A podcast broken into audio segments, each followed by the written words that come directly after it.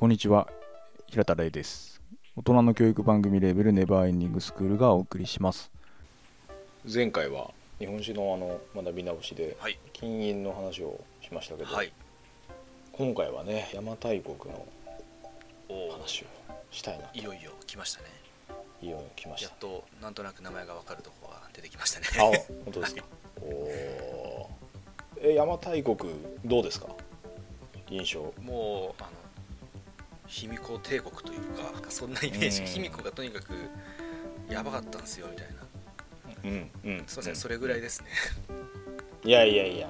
あれでしょ？最近 FGO あとかにも。なんか僕ちょっとあのイベントサボっちゃったんであれなんですけどうんうん。がっつり邪邪馬馬台台国イベントだったんでしょ？邪馬台国うんに、あの新選組とか織田信長が来るみたいな。もうわけわかんない、わけわかんないですね。それがすごいよね。そのせ世界観がやっぱすごいいやなんかいやすげえなっていういやまあでもそういう邪馬台国ですけど。邪馬台国ってどこに行ったんですかね？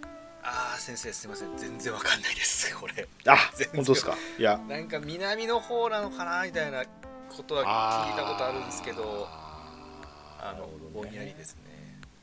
いやいやこれはね僕もわかんないんですよ。あそうなんですか？うん、僕も僕もわかんないし誰もわかんないとあそういうきっかけですか？あ あよかった。よかったよかった。いやいやいやでももちろん説はあって、はい。まあ、大きい説はその九州説と近畿説、まあ、大和やっぱ西の方なんですね結局。そうなんですよね。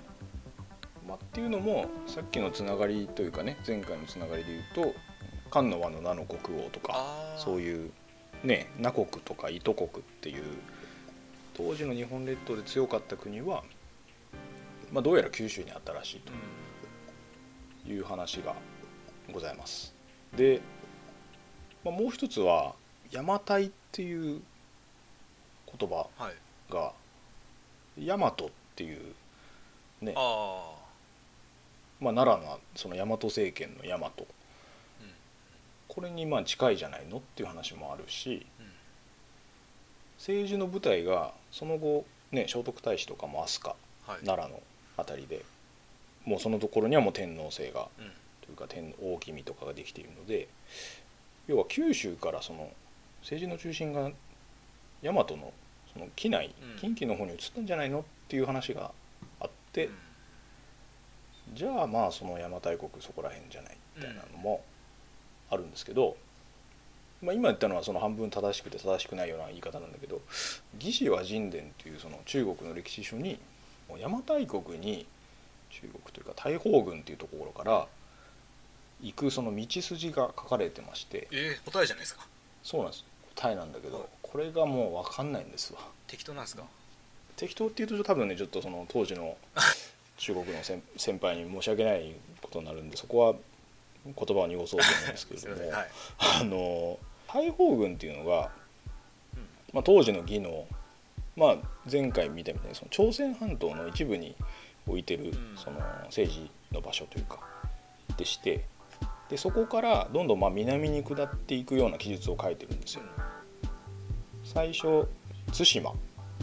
でその後で松呂国糸国那国不夜国っていうそこまで海を渡って南里とかそういうこと書いてあるわけですよ。歩いて南里正とか。確でその単純そうなんですよその単位を普通に追っていくとまあ九州にある不夜国までは九州にあるっていうのは確かに言われてるんですわで実際にあの前回見たみたいにその糸国那国っていうのはなんか使いを送っている歴史書の記述もあれば、まあ、日本でもそういういろんな遺跡もあるので、まあ、これは確定じゃないかとは言われてるんですね。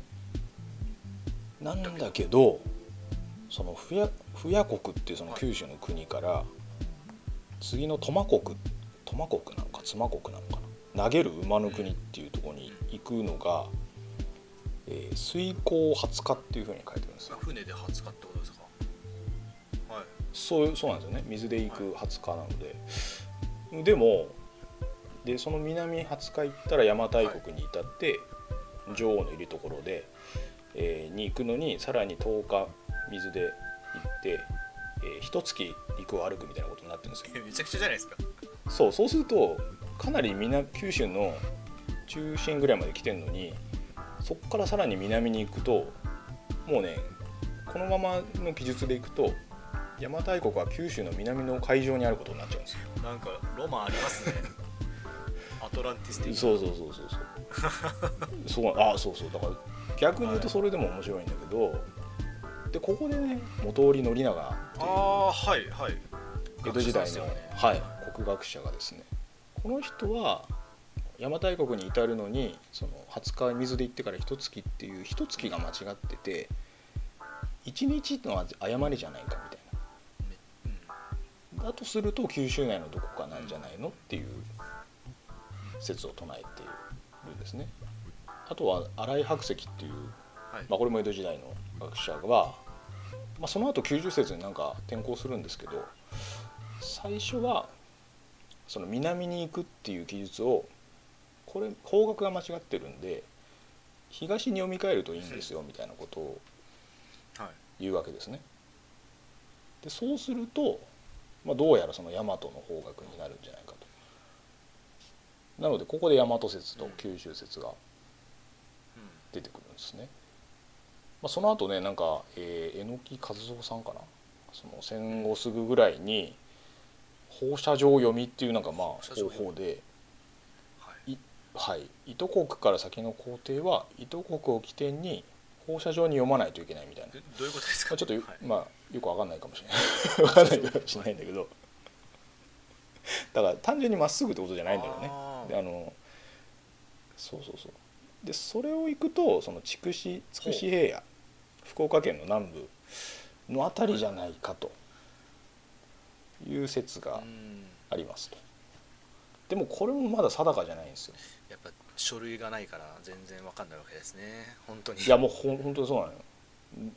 で、まあ、ぶっちゃけで言うとそのまあねそんな僕は中国の、ね、大先輩はどうこう言うつもりはないんだけれども、魏志倭人伝しかソースがないから、まあ、いろんなねそのあるんですよ。もちろんいろんな歴史書他にもあるし遺跡とかの発掘の状況もあるんですけど、まあ、なかなかちょっと分かんないですよね。なんかそれに全部正解としてしまうと1個しかないのはきついですね。そうそうそうそうそう。ただまあなんかこう当時の九州にほとんど日本の中心があったこととか、まあ、朝鮮半島と一番交流してたのが九州なのでまあそこら辺は強いんじゃないかっていう説もあるんだけど、まあ、一方で卑弥呼に与えられたっぽい銅鏡が、まあ、平成10年かなにあの黒塚古墳だったかなっていうところで見つかってるんですよ。それが近畿地方で。でそうするとじゃあ大和じゃないのみたいな説もあって。そうですよね。いやいやでもその銅鏡も信じていいのみたいあな話とかあとうんそうそうそうだからいろんなのがあるんでぶっちゃけ分かんないんですよ、ー諸説ありってやつですね本当に。うーんそうなんです。もどかしいですね。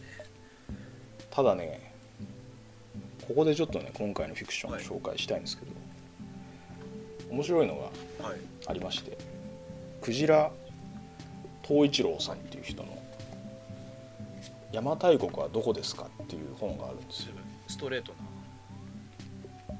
ストレート今回のためにあるような小説なんですけどね。うん。そうなんですよ、まあ、これとにかく面白くて、はい。バーにいるその、まあ、バーテンダーと、あとなんかすごい美人の若い歴史学者の女性と、まあ、その先生教授とあと謎のなんか在野の研究家みたいなここが3人で毎いつも飲んでるみたいな設定ででブッダが悟り開いたのいつとか聖徳太子って本当にいたのとかそういう話を毎回していくんだけどその中で邪馬台国どこですかって話が出てきてでこの宮田っていうその人が言うには邪馬台国岩手じゃないのっていう話。東北ですか？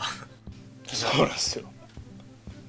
随分ですそねれねすごいそう飛び道具なんだけどでもこれがね意外とねこう読んでいくうちにねこれね面白いのが信じちゃうように書か。れててへそうなんですよ、えはい、まあ、例えば15世紀ぐらいの朝鮮の地図っはいていうのが1402年に「根越教理歴代国都の図か」うん、これがね、はい。あるんですけどその当時南北が逆に書かれてるんですよ日本列島って。マジっすかそう九州あたりを軸に。はあ。そうなんですよ。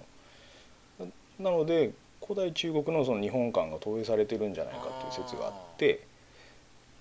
でそう考えるとさっき話していた南に水であの何20日とかさ歩いて一月とかさそういうのがうん、うん、要は南を北と置き換えなきゃいけな全部いんじゃないか。逆になるってことですねこれは。そうそうそうそうそう。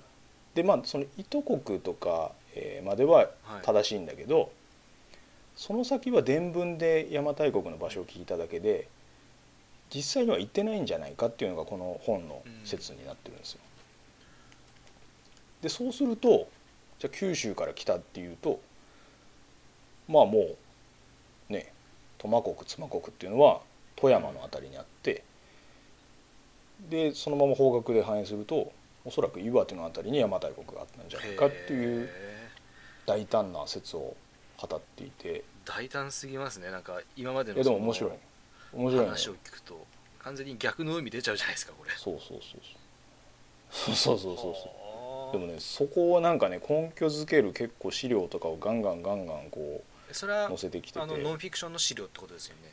ちゃんとした。ですよね。そうそうそう。その資料としてはノンフィクションでだからそれをどう紐解くかみたいな、ミステリーみたいにこの本はなってて、うん非常に面白いんです。よなるほど。最終的に言うとあの邪馬台国がどこかは分かんないっていう話。に、結局やっぱ分かんないんですね。はい。分かんないです。まああのどこにやってもいいのかもしれないしいやいやそんなことないと。なりますよ。やっぱりね観光とかにも影響してくるからね。やっぱり。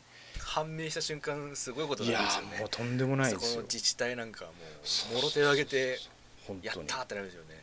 だって卑弥呼ちゃんとかさゆるキャラ作ってたのにさ どうすんのって話なん。て あのこっちですってなりますよね。本当にそうちが本家ですけどってなりますよね。絶対。旧卑弥呼とかになっちゃうでしょそれはね変わっ親切でできたら。そうそうそう。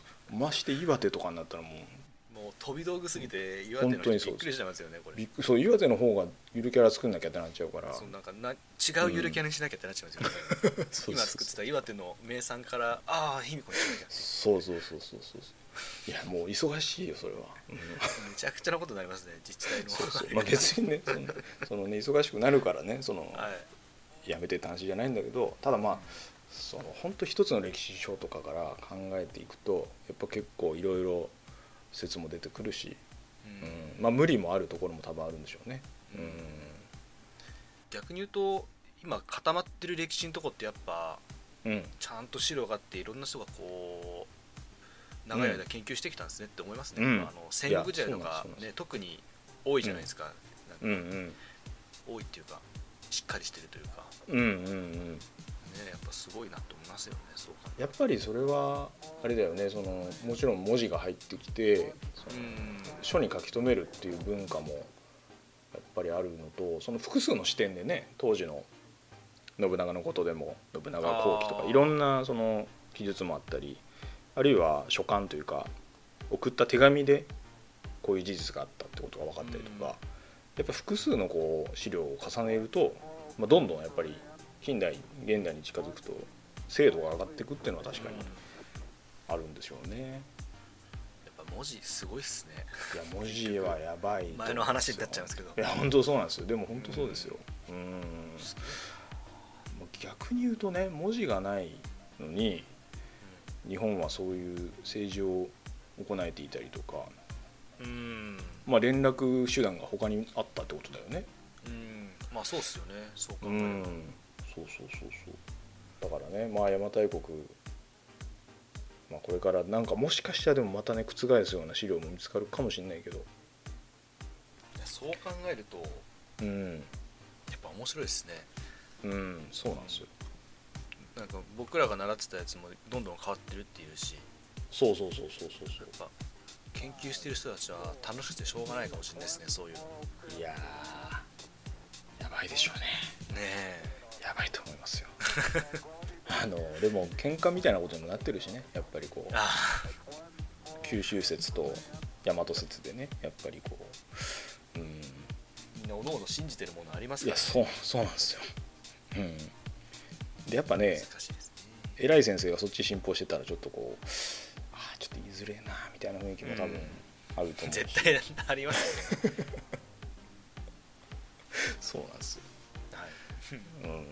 あ、そんな感じでね。はい。はい、持ってきましたが。ありがとうございます。ありがとうございました。じゃあまた行こう。Spotify や Apple Podcast でフォローをお願いします。また、neverending.school の URL でアクセスしていただければ、ポッドキャストの書き起こしや学びにつながる記事をお読みいただけます。ぜひそちらも合わせてご覧ください。